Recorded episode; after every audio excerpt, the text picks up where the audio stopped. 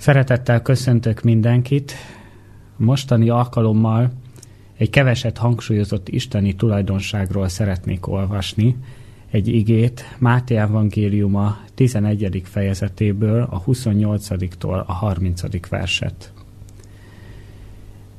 Jöjjetek én hozzám minnyájan, akik megfáradtatok és megterheltettetek, és nyugalmat adok néktek. Vegyétek föl magatokra az én igámat, és tanuljátok meg tőlem, hogy én szelíd és alázatos szívű vagyok, és nyugalmat találtok a ti lelkeiteknek. Mert az én igám gyönyörűséges, és az én terhem könnyű.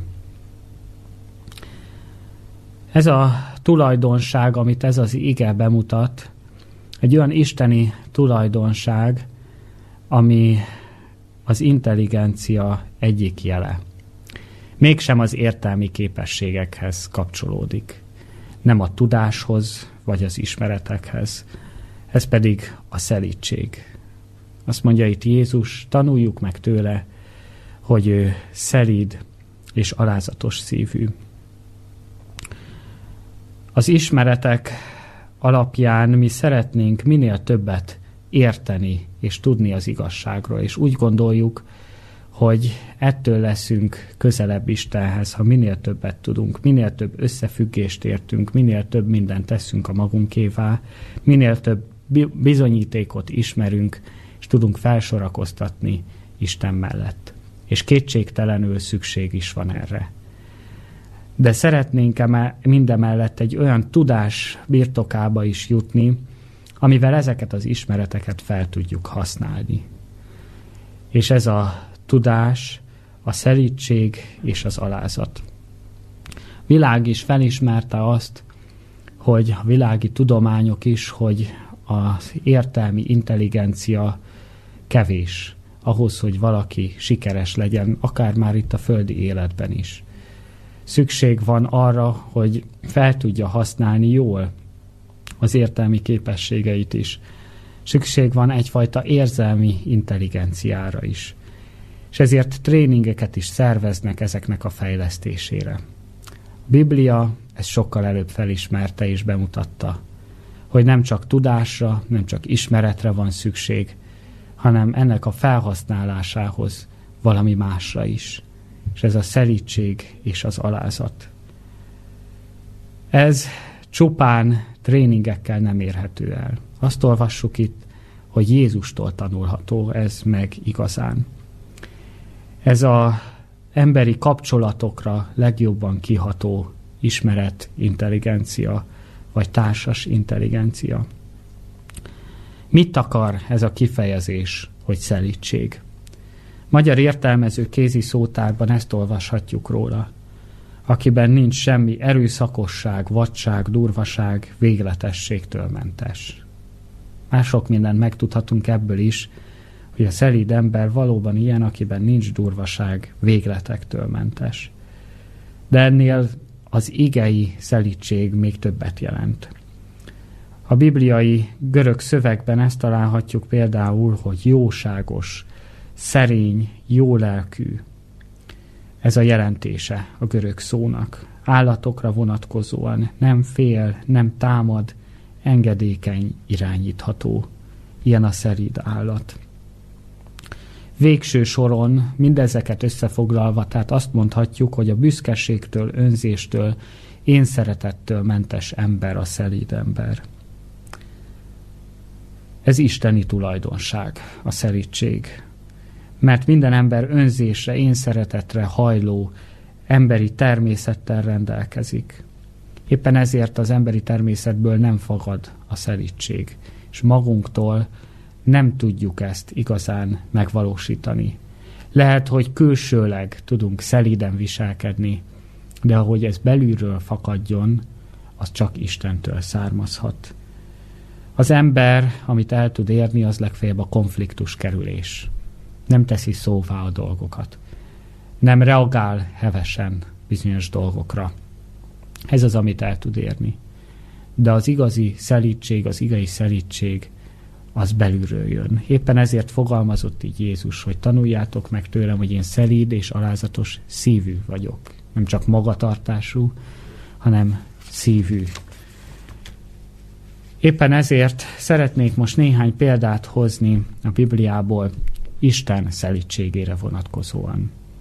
Mondhatnánk ezt így is, hogy az Atya szelítségére vonatkozóan. Ugyanis a Bibliából azt érthetjük meg, hogy az Atya jelleme is ugyanolyan, mint a fiú jelleme. Ő ugyanaz a szerető, szelíd Isten, mint a fiú. Az emberek gondolkodása sokszor úgy van beállva, és talán ez egy, így mondhatjuk, hogy egy torz kép, ami a legtöbb emberben van, hogy a fiú, a szerető, a szelíd Isten, aki jó indulatra indítja a határozott, haragvó atyát. Éppen ezért szeretnék olyan példát is bemutatni, ami az atya szelítségéről szól. Királyok első könyve 19. fejezetéből szeretném olvasni a 9. verstől, hogy hogyan mutatkozott be Isten illésnek.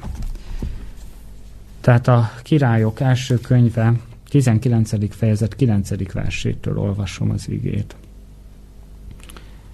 És bement Illés egy barlangba, és ott hált. És ímé lett az úrnak beszéde ő hozzá, és mondta néki, mit csinálsz itt, Illés?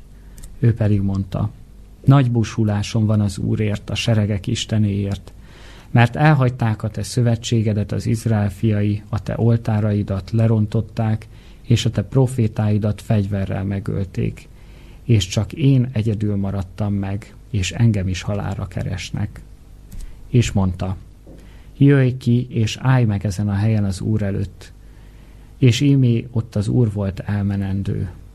És az Úr előtt ment nagy erős szél, amely a hegyeket szaggatta, és meghasogatta a kősziklákat az Úr előtt, de az Úr nem volt abban a szélben és a szél után földindulás lett, de az Úr nem volt a földindulásban sem. És a földindulás után tűz jött, de nem volt az Úr a tűzben sem. És a tűz után egy halk és szelít hang hallatszott. Idáig olvasnám.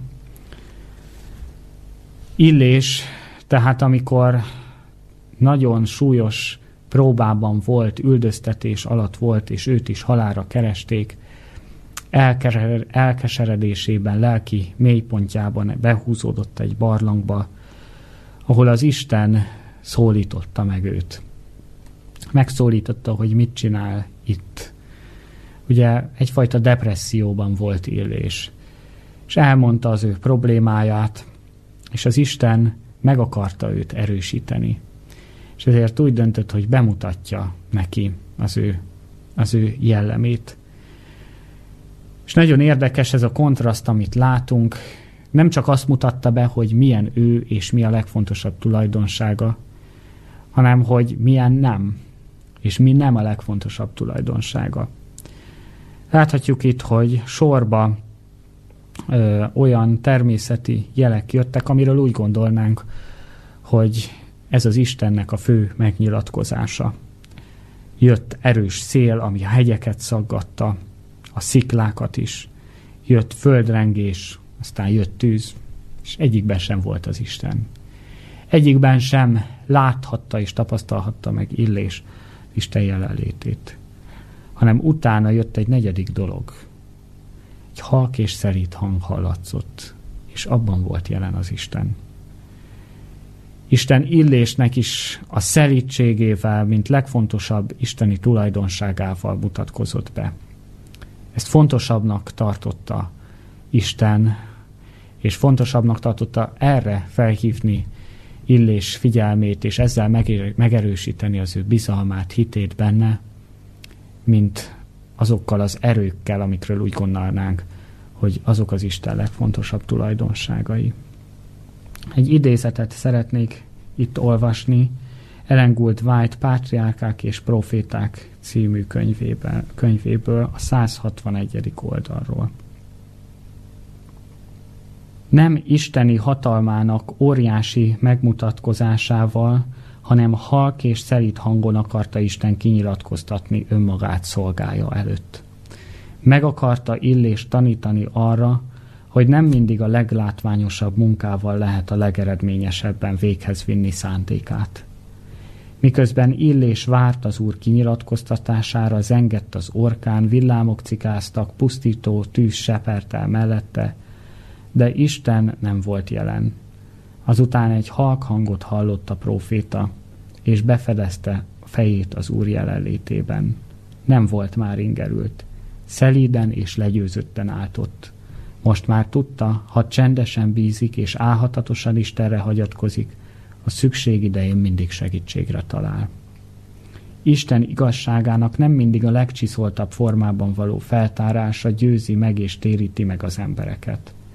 Nem az ékes vagy logikus beszéd érinti szívüket, hanem a Szentlélek szelíd befolyása, amely csendben, de biztosan alakítja és építi a jellemet.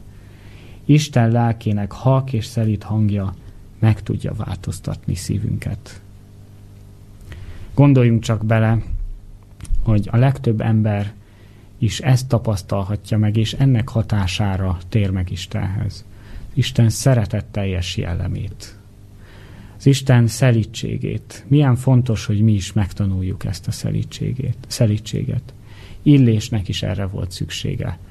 Hogy ezt a legfontosabb, egyik legfontosabb isteni tulajdonságot megtapasztalhassa és megtanulhassa ezáltal. Következő hige, amit szeretnék idézni Isten szelítségével kapcsolatban, Ézsaiás könyve 40. fejezetében van, a 40. fejezet 11. verse. Így hangzik. Mint pásztor nyáját úgy legelteti, karjára gyűjti a bárányokat, és ölében hordozza, a szoptatósokat szelíden vezeti. Kis állatokkal mint ahogy a gyerekekkel is csak szelíden lehet bánni. Éppen ezért így mutatja be az ige Istent, hogy ő olyan, mint egy jó pásztor, aki nem csak terelgeti a nyáját, hanem a kis újszülött állatokkal, a gyenge állatokkal, a szoptatós bárányokkal is szelíden bánik, karjára gyűjti, szeretettel hordozza, és szelíden vezeti és tanítja. Ő, mint jó pásztor mutatkozik be az új szövetségben is. Ugye van egy példabeszéd is János evangéliumában, a jó pásztorról szóló példabeszéd. Szelít hanghoz vonzódnak az állatok, és a gyermekek is. Jézusról is azt olvassuk, hogy szívesen időztek a társaságában a gyermekek. Még a vad, rossz természetűek is megszelidíthetők ezzel a hozzáállással. Isten tehát ezért így mutatkozik be, mert a rosszat egyedül jóval lehet meggyőzni. A gonoszt jóval győz meg, így szól az ige is. A szelítség le tudja fegyverezni az embert. A jó pásztor kapcsolatban van ezen kívül a bárányaival. Isten nem csak egy távoli úrként szeretne jelen lenni, aki onnan irányítja a világot és benne bennünket is, hanem ő személyes kapcsolatban szeretne lenni. Mint ahogy itt is a pásztor, ugye a jó pásztor, palesztinai pásztorról beszél itt, aki elől megy és követik a bárányok, aki nem kutyákkal terelgette még a nyáját, vagy gépekkel, hanem tényleg kapcsolat alapú volt az állatokhoz való hozzáállása, nem csak hajtotta, hanem kommunikált is velük. Nevükön szólította mindegyiküket. Ismerte az ő gondjukat, bajukat is. A bárány lét nem, lealocs, nem lealacsonyító ilyen értelemben, hanem kiváltság. Hogy van egy ilyen vezetőnk, aki szelíden vezet, aki nem uralkodni szeretne elsősorban rajtunk, hanem szelíden szeretne vezetni és tanítani bennünket. Éppen ezért, ha bár a megváltó, a jó pásztor, Jézus a jó pásztor, őt úgy mutatja be az ige, mint aki bárány is egyben. Szintén Ézsaiás könyvében, ha kicsit arrébb lapozunk az 53. fejezetben, találjuk ezt a messiási jövendőlést, ami ő, ami ő már bárányként mutatja be. Ézsaiás könyve 53. fejezet 7. verse a következőt mondja. Kínosztatott, pedig alázatos volt, és száját nem nyitotta meg. mint bárány, mely mészárszékre vitetik, és mint jú, mely megnémul az őt nyírók előtt, és száját nem nyitotta meg. Az Isten nem úgy akar bennünket vezetni bárányként, hogy ő soha ne tapasztalta volna ezt meg. Jézus mindenben hozzánk hasonlóvá lett. Ő nem is akármilyen bárányá lett értünk, nem csak felvette az emberi testet, hanem az emberi természetet is magára vette, az ember bűnre hajló természetét, de még ennél is tovább ment. Ő, mint áldozati bárány jött el a földre, hogy meghalljon a mi bűneinkért helyettünk. Kínosztatott, és közben, mint hogy a bárány is száját nem nyitotta meg. Mészárszékre vitetett, és megnémult az őt nyírók előtt. Nem, nem úgy viselte a szenvedést, ahogy a legtöbb ember viselni, a, hogy közben átkozódott volna, vagy kiabált volna, hanem száját nem nyitotta meg. Ő a mi bűneinkért úgy halt meg, mintha azokat valóban ő követte volna el. Szeliden viselte a legnagyobb megpróbáltatásokat is.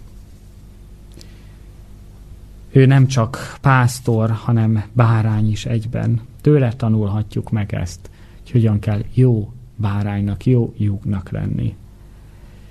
Már a bibliai jövendőlések is nem királyi fenségben való eljöveteléről szóltak, sajnos aztán így számítottak rá ö, a zsidók, hogy majd, majd ő valami királyát teszi magát, vagy politikailag szabadítja fel a nemzetet.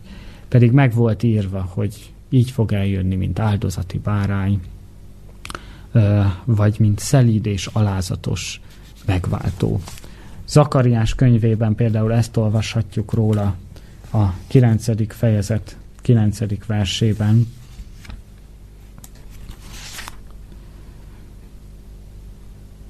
Örülj nagyon Sionnak leánya, örvendez Jeruzsálem leánya. Ímé jön néked a te királyod, igaz és szabadító ő, szegény és szamár háton ülő, azaz nőstény szamárnak vemhén. Ilyen szerény és szelíd megváltónk van tehát nekünk. Hogy ő így vonult be Jeruzsálembe is, nem királyi fenségben lovon, hanem egy nőstény szamárnak vemhén. Ő így mutatkozott be a földi eljövetele során is, első eljövetele során is, mint egy szelíd megváltó. Nagyon fontos azonban, hogy az ő szelítsége nem válik külön az ő igazságosságától és az ő bűngyűlöletétől. Ezt is olvashatjuk róla, ezt már János apostol mondja, mint tanítványa, mint szemtanúja róla. Az első fejezet 14. versében az ő evangéliumának, tehát János evangéliuma első fejezet 14. versében és az ige testé és lakozott mi közöttünk, és láttuk az ő dicsőségét, mint az Atya egyszülöttjének dicsőségét, aki teljes volt kegyelemmel és igazsággal. A szelítség tehát nem ellentéte az igazságnak. Ő teljes volt kegyelemmel, teljesen szelíd volt, de teljes volt igazsággal is határozottan meg tudta feddeni a bűnt. Például, amikor a templomban haszonra kezdtek árulni dolgokat, és tulajdonképpen piaccá tették a, az Isten házát, akkor nagyon határozottan fette meg ö, ott a zsidókat, és űzte ki onnan őket. De mégis utána a gyermekek jöttek az ölébe ülni. Mindezt nagyon határozottan, igazságosan, de szelítségét nem elveszítve tudta tenni a szelítség mindvégig jellemző volt rá az egész élete során. És néhány bibliai e, példát szeretnék hozni, e, bibliai szereplőkről, más emberekről is, akikben megvalósult valamilyen módon ez a szelítség.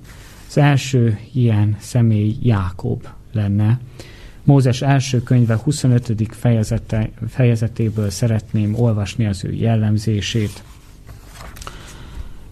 Mózes első könyve 25. fejezet 27. versét. És felnevekedtek a gyermekek, és Ézsau vadászathoz értő mezei ember volt, Jákob pedig szelíd ember, sátorban lakozó.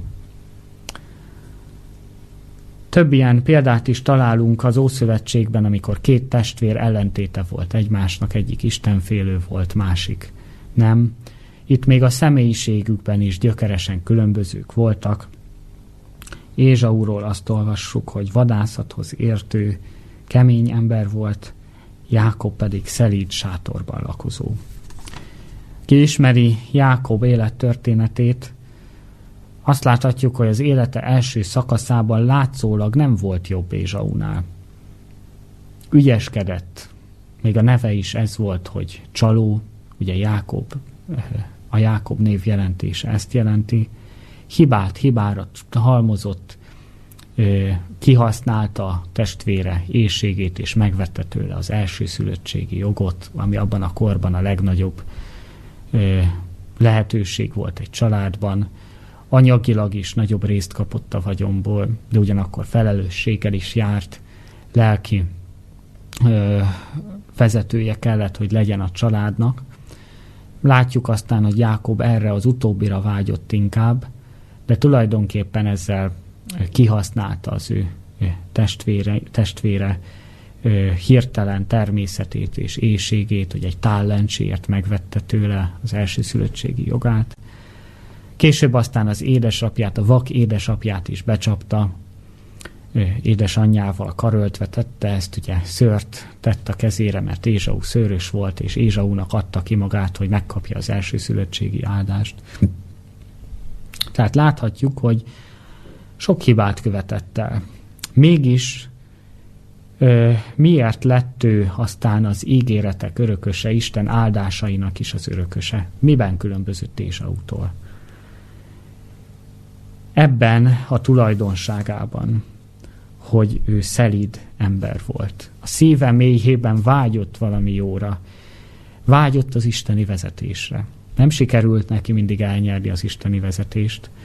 Először sok hibát követett el, utána aztán később megtanulta, de ez tette őt alkalmassá a változásra.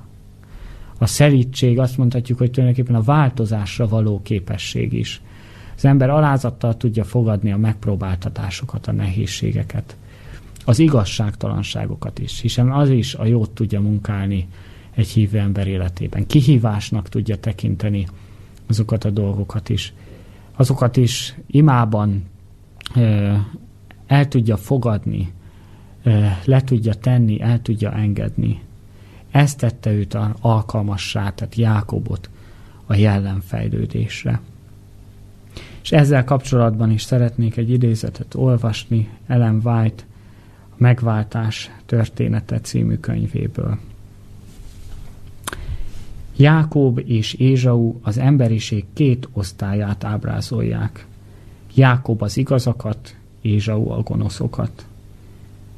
Jákob küzdött. Szenvedéseikben Jákob egész éjjel imádkozott Ézsau kezéből való szabadulásáért. Az igazak is éjjel-nappal Istenhez kiáltanak majd, hogy megszabaduljanak az őket körülfogó gonosz kezéből. Szóval Jákob és Ézsau példája, tehát nem csak egy tanulságos történet, hanem tulajdonképpen nagyon jól megállja a helyét ez az idézet, hogy az emberiség két osztályát ábrázolják is. E, e, e, két osztályát is ábrázolják. Azokat, akik alkalmasak a változásra, a jelenfejlődésre, a szelítség révén, és azokat, akik nem. És ez nem mindig látható, mint ahogy Ézsau és Jákob között sem volt emberi szemmel mindig lát, elsőre látható a különbség. Éppen ezért ö, a, a, a fiúk apja Jákobnak és Ézsaunak az apja Izsák teljes természetességgel Ézsaunak akarta adni az áldást. Mert voltak előnyös, szimpatikus tulajdonságai. Nem vette észre, hogy Jákob lesz az, aki az ígéreteket örököli, aki Istenfélő lesz. Ugyanígy nem mondhatjuk ezt sem, hogy ez mindig szemmel látható ez a különbség. Nem oszthatjuk a világot hívőkre és nem hívőkre sem. Hogy a hívők a jók, a nem hívők a rosszak. Ez egy belső tulajdonság, ami nem mindig úgy ölt testet, hogy valaki hívő vagy nem hívő. Sokszor a nem hívőkben is megvan ez, és alkalmassá teszi őket a változásra, és aztán egyszer lehet, hogy hívővé válnak. De sokszor a vallásos emberekben pedig nincs meg ez a tulajdonság. Következő példa, akit szeretnék hozni, Mózes példája. Az ige, amit fel fogok olvasni róla, bemutatja azt, hogy ő nem akármilyen fokára jutott el a szelítségnek. Mózes negyedik könyve 12. fejezetének a harmadik versét szeretném olvasni. Ez az ember pedig Mózes igen szelíd volt, minden embernél inkább, akik a föld színén vannak. Ez a jellemzés tehát azt mondja Mózesről, hogy ő a világ legszelidebb embere volt. Mózes ugye egy vezető volt, aki sok százezres tömeget vezetett ki Egyiptomból, ugye a kivonulásnak a vezetője volt ő. 400 év után egy nagyjá lett népet vezetett ki Egyiptomba, Kánaán földjére, hogy, az meg, hogy ott megörököljék Isten ígéreteinek a földjét. Mit gondolnánk, hogy egy ilyen vezetőnek mi a legfontosabb tulajdonsága? Mi kell, hogy legyen a legfontosabb tulajdonsága? Ugye a határozottság, az ambíció, a, a szigor. Talán ilyenek juthatnának eszünkbe. Mégis Mózesnek is a legfontosabb tulajdonsága a szerítség volt. És ha jobban belegondolunk, valóban erre volt a legnagyobb szükség. A lázongó népet csak így tudta egybe tartani, csak így tudta vezetni. Azt olvassuk, hogy erre nem kevés felkészülésre volt szükség a Bibliában. 40 évig volt ő birkapásztor, hogy ott felkészüljön egy ilyen népnek a vezetésére. És mit lehet megtanulni? A bárányoktól, a pusztában, a pásztori tevékenység során. Pont ezt a tulajdonságot, a szelítséget. Később aztán azt látjuk, hogy vezette a népet hosszú időn át, évtizedeken át, és a nép valóban nagyon méltatlan módon viszonyult hozzá, nem értékelte az ő erőfeszítéseit, és Isten ellen is fellázadt.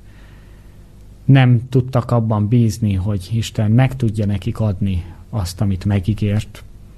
Követelőztek, ételt, vizet kértek, volt, hogy Mózest akarták megölni, lázongtak folyamatosan ellene. Ö, mégis összesen egyszer veszítette el a szelítségét Mózes.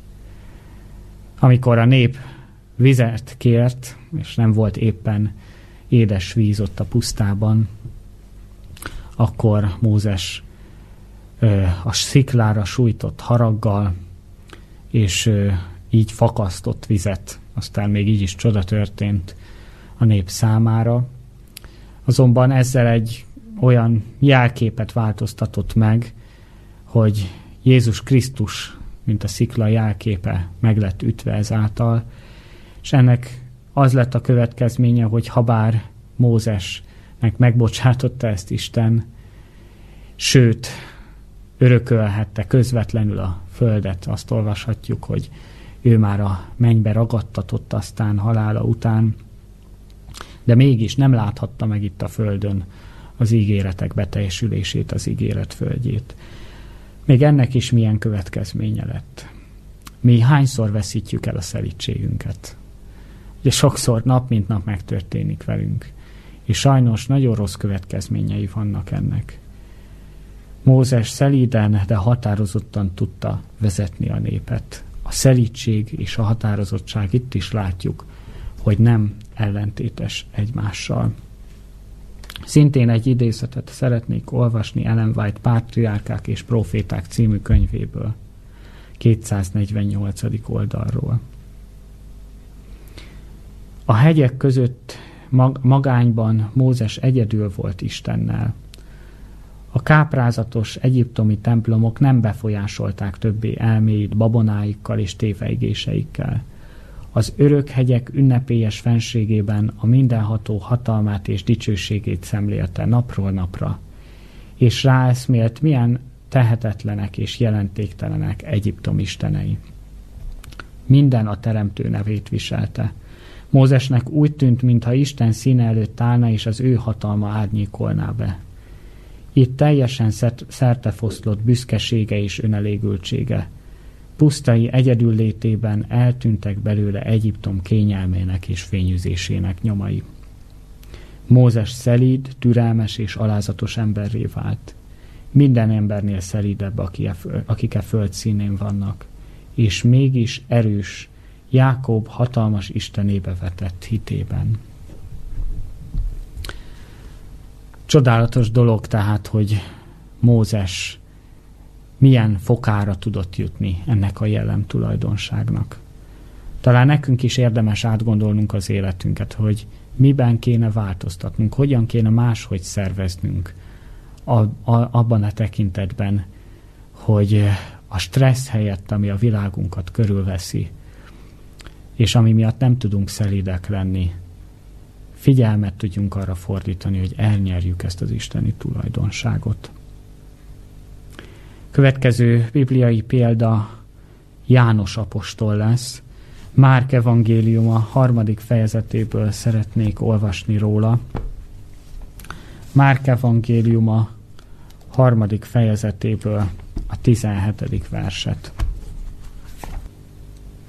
És Jakabot, az Ebedeus fiát, és Jánost Jakab testvérét Boanergész néven hívták, amely ezt teszi mennydörgés fiai. Jánost később, aztán ahogy megismerhetjük,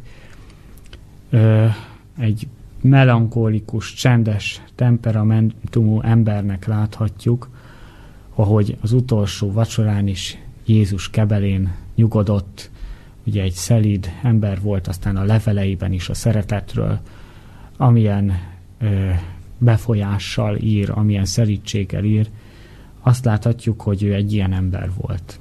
De nem volt eredetileg ilyen. Ő is a mennydörgés fiai nevet viselte. Egy hirtelen mennydörgő természetű ember volt testvérével együtt.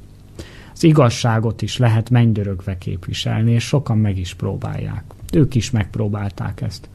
Ahogy járták Jézussal együtt az országot, és szállást, szállásra volt szükségük, volt, ahol nem fogadták be őket. Egy egész falu nem fogadta be őket.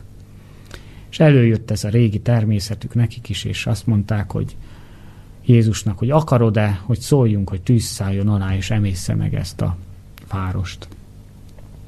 És Jézus elutasította ezt. Jézus szelíd volt, ő belőlük pedig előjött az emberi természet, ami nem volt szelíd. Az igazságot nem lehet mennydörögve képviselni. Az igazságot a Szentlélek halk és szelíd munkája végzi el. János is átment egy hatalmas változáson.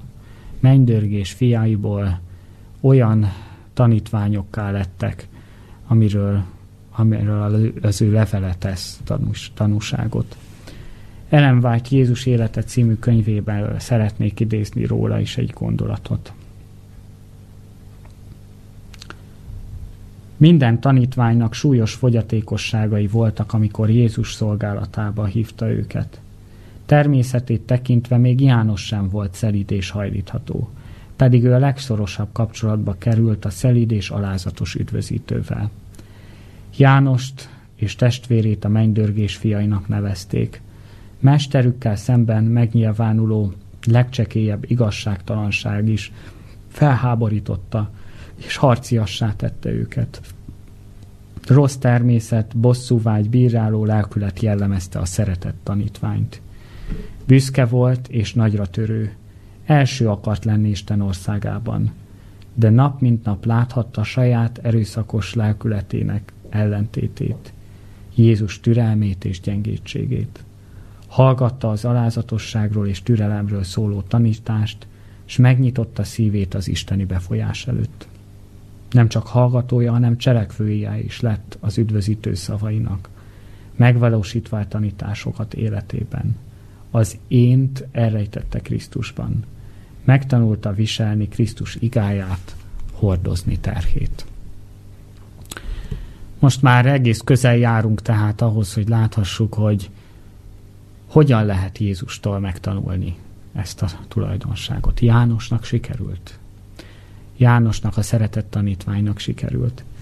Ő neki is egyáltalán nem volt hajlítható és szelíd a természete. Mi is lehet, hogy személyiségünkben hajlamosak vagyunk a konfliktus kerülésre, de sokszor robbanunk, mint ahogy Jánosból is kirobbant a belül lévő mennydörgés. Mégis Jézust szemlélve, az ő életét tanulmányozva, az ő jellemét megfigyelve, imádkozva ezért meg tudott változni. Így tanulhatjuk meg tehát mi is Jézustól ezt a jellem tulajdonságot. Tanuljátok meg tőlem. Ebben az is benne foglaltatik, hogy saját erőből lehetetlen. Nem lehet úgy megvalósítani, hogy ha Jézus azt mondta, akkor én mától szelíd leszek. Jézustól tanulható csak meg ez a tulajdonság. Hitáltal valósítható csak meg Krisztust szemlélve. Mint ahogy János is elrejtette az ént Krisztusban. Az ő természetét megtanulta alárendelni Krisztusnak. És egyedül a Szentlélek tud erre megtanítani. Ő volt a szelítség megtestesülése Jézus keresztségekor is. Galamb formájában szállt le, és hallatszott a hang, hogy ez az én szeretett fiam, akiben én gyönyörködöm. Az ő munkája, a Szentlélek munkája a legszelídebb isteni tevékenység. Azt olvassuk például Zakariás könyvében róla, a negyedik fejezet hatodik versében, hogy nem erővel, nem hatalommal végzi Isten az ő munkáját, hanem az ő lelkével. Az erő és hatalom által az erőből, hatalomból végzett munkának az ellentéte a szelítséggel végzett munka.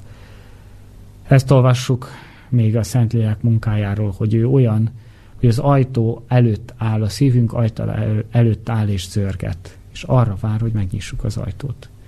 Hosszan, türelmesen végzi a munkáját. És várja azt, hogy mi önként hozzájárulásunkat, beleegyezésünket adjuk annak, ahhoz, hogy, hogy ő be tudjon a szívünkbe költözni, hogy ő tanítani tudjon bennünket, és, és valóban elnyerhessük ezeket az isteni tulajdonságokat. Zsidókhoz írt levél harmadik fejezet hetedik versében pedig azt olvashatjuk, azt a tanácsot, hogy ma, ha az ő szavát halljátok, meg nekem ényítsétek szíveteket. Szentlélek hangjának a befolyása olyan erőt tud adni, ami a kőszívet is meg tudja lágyítani. Ami a legbezártabb ajtót is meg tudja nyitni, és rajtunk múlik, hogy megnyitjuk ezt az ajtót még ma. A lelki ismereten keresztül végzi kitartóan az ő türelmes, meggyőző munkáját. És a Szentlélek valóban meg tud szelítíteni minket. Még sok bibliai példát hozhatnánk erre, most már nem szeretnék kitérni ezekre. Ott van például Dávid példája, Dávid király példája, aki valóban ö, meg tudott változni, ha bár ő eleve egy alkalmas jellem volt, de közben nagyon súlyos hibákat követett el, például házasságtöréssel egybekötött gyilkosságot, és ezután be tudta látni szelíden alázatosan az ő hibáját, és meg tudott belőle változni. Tudott engedni a próféta felhívásán, aki, aki rámutatott arra, hogy mekkora bűnt követett el. Szentlélek által az ember le tudja tenni ényét, akaratát, és ez a leghatalmasabb munka, amit Isten el tud végezni bennünk. És mivel végzi el? Milyen tulajdonságával? Az ő szerítségével. Példabeszédek és prédikátor könyvében is találhatunk ezzel kapcsolatban kijelentéseket, hogy mekkora hatalmas eredmények érhetők el ezzel a tulajdonsággal. Kettőt szeretnék csak idézni Például Prédikátor könyve tizedik fejezet első versét, tehát Prédikátor könyve tizedik fejezet első verse, mikor a fejedelemnek haragja felgerjedt ellened, a te helyedet el ne hagyd, mert a szelítség nagy bűnöket lecsendesít. Ilyen tömör, magvas gondolat. Ha felgerjed a fejedelem haragja ellenünk, akár igazságosan, akár igazságtalanul, szelíden képviseljük az igazunkat is tulajdonképpen, hát még Isten igazságát, mert a szelítség nagy bűnöket lecsendesít. Példabeszédek könyve 25. fejezet 15. verse pedig a következőt mondja. Tűrés által engeszteltetik meg a fejedelem, és a szelít beszéd megtöri a csontot. Milyen szemléletes, ugye? Szelít beszéd megtöri a csontot. A csont, ami mennyivel keményebb még a betonnál is, és hogy még ez ilyen kemény dolgot is meg tudja törni a szelít beszéd. Mekkora szükség lenne erre a mai világban is, erre a szelítségre. Amikor a házasságok is, az emberi kapcsolatok is, szülő-gyermek kapcsolatok is nem hordozzák ezt a tulajdonságot. Mikor már nagyítóval kell keresni azt az embert, aki ezt gyakorolni tudja. Mennyivel jobb lenne, hogyha hívő emberek is tudnák ezt képviselni az igazság ismerete mellett. Hiszen az igazság is ezáltal válik gyakorlativá és jelenvalóvá az életünkben. Szerítség gyümölcséről is olvashatunk, ahogy Jézus Krisztus boldog mondásaiban, és ezt szeretném végül befejezésül elolvasni. Máté evangéliuma 5. fejezetében találjuk, tehát Jézus boldog mondásait, és innen olvasnám az ötödik verset. Tehát Máté Evangélium a ötödik fejezet ötödik versét. Boldogok a szelídek, mert ők örökségül bírják a földet. Az első gyümölcse, tehát a szelítségnek a boldogság. Magunkra hat vissza. Ha ö, mindig keményen, határozottan ö, és ö, idegesen állunk a dolgokhoz. Nem leszünk boldogok. Az igazán boldog ember a szelíd ember. A másik ö, gyümölcse, hogy örökségül bírják a földet. Az örök életet végül csak szelíd emberek nyerhetik el. Az igazság gyümölcse nyugalom és békesség. Békessége is csak a szelíd embernek lehet. És ahogy az alapigénkben olvastuk, ha visszalapozunk, Máté evangéliuma a 11. fejezetéhez, azt olvassuk, hogy Jézus is így hív az ő csendességébe bennünket. Hogy ő nem csak azt szeretné, hogy azért legyünk szeridek, mert ez így jó, meg így helyes, hanem mert nekünk is így jó ez. Ő, ő nyugalmat ad a mi lelkünknek, ezáltal nyerhető el az a nyugalom, amit a világ nem adhat. Az a békesség, amit csak az Isten adhat boldogság, nyugalom, békesség, örök élet. Ezek a szerítség gyümölcsei. Nem könnyű elnyerni ezt az isteni tulajdonságot, de megtanulható Jézustól. Ha ő ezt mondta, hogy menjünk hozzá, és tanuljuk meg tőle, akkor ő ezt szeretné véghez vinni bennünk. Én kívánom, hogy ezt meg tudjuk valósítani mi is az életünkben. És befejezésül egy idézetet szeretnék olvasni ellen White Nagy orvos lábnyomán című könyvéből. Csak ő, aki olvas a szívben, tudja, hogy miként lehet az embert bűnbánathoz vezetni. Csak az ő bölcsessége teheti eredményessé az elveszettekhez való közeledésünket. Amikor szabályok vagy érvek ismételketésével semmire sem lehet jutni, Krisztus szóban és tettben kifejezett szeretete megtalálja az utat a lélekhez. Én ezt kívánom, hogy a szerítség, meg, Isten szerítsége megtalálhassa az utat a mi lelkünkhöz is, a mi szerítségünk által pedig e, Isten megtalálhassa az utat másokhoz is, hogy tovább tudjuk ezt adni. Köszönöm szépen a figyelmet.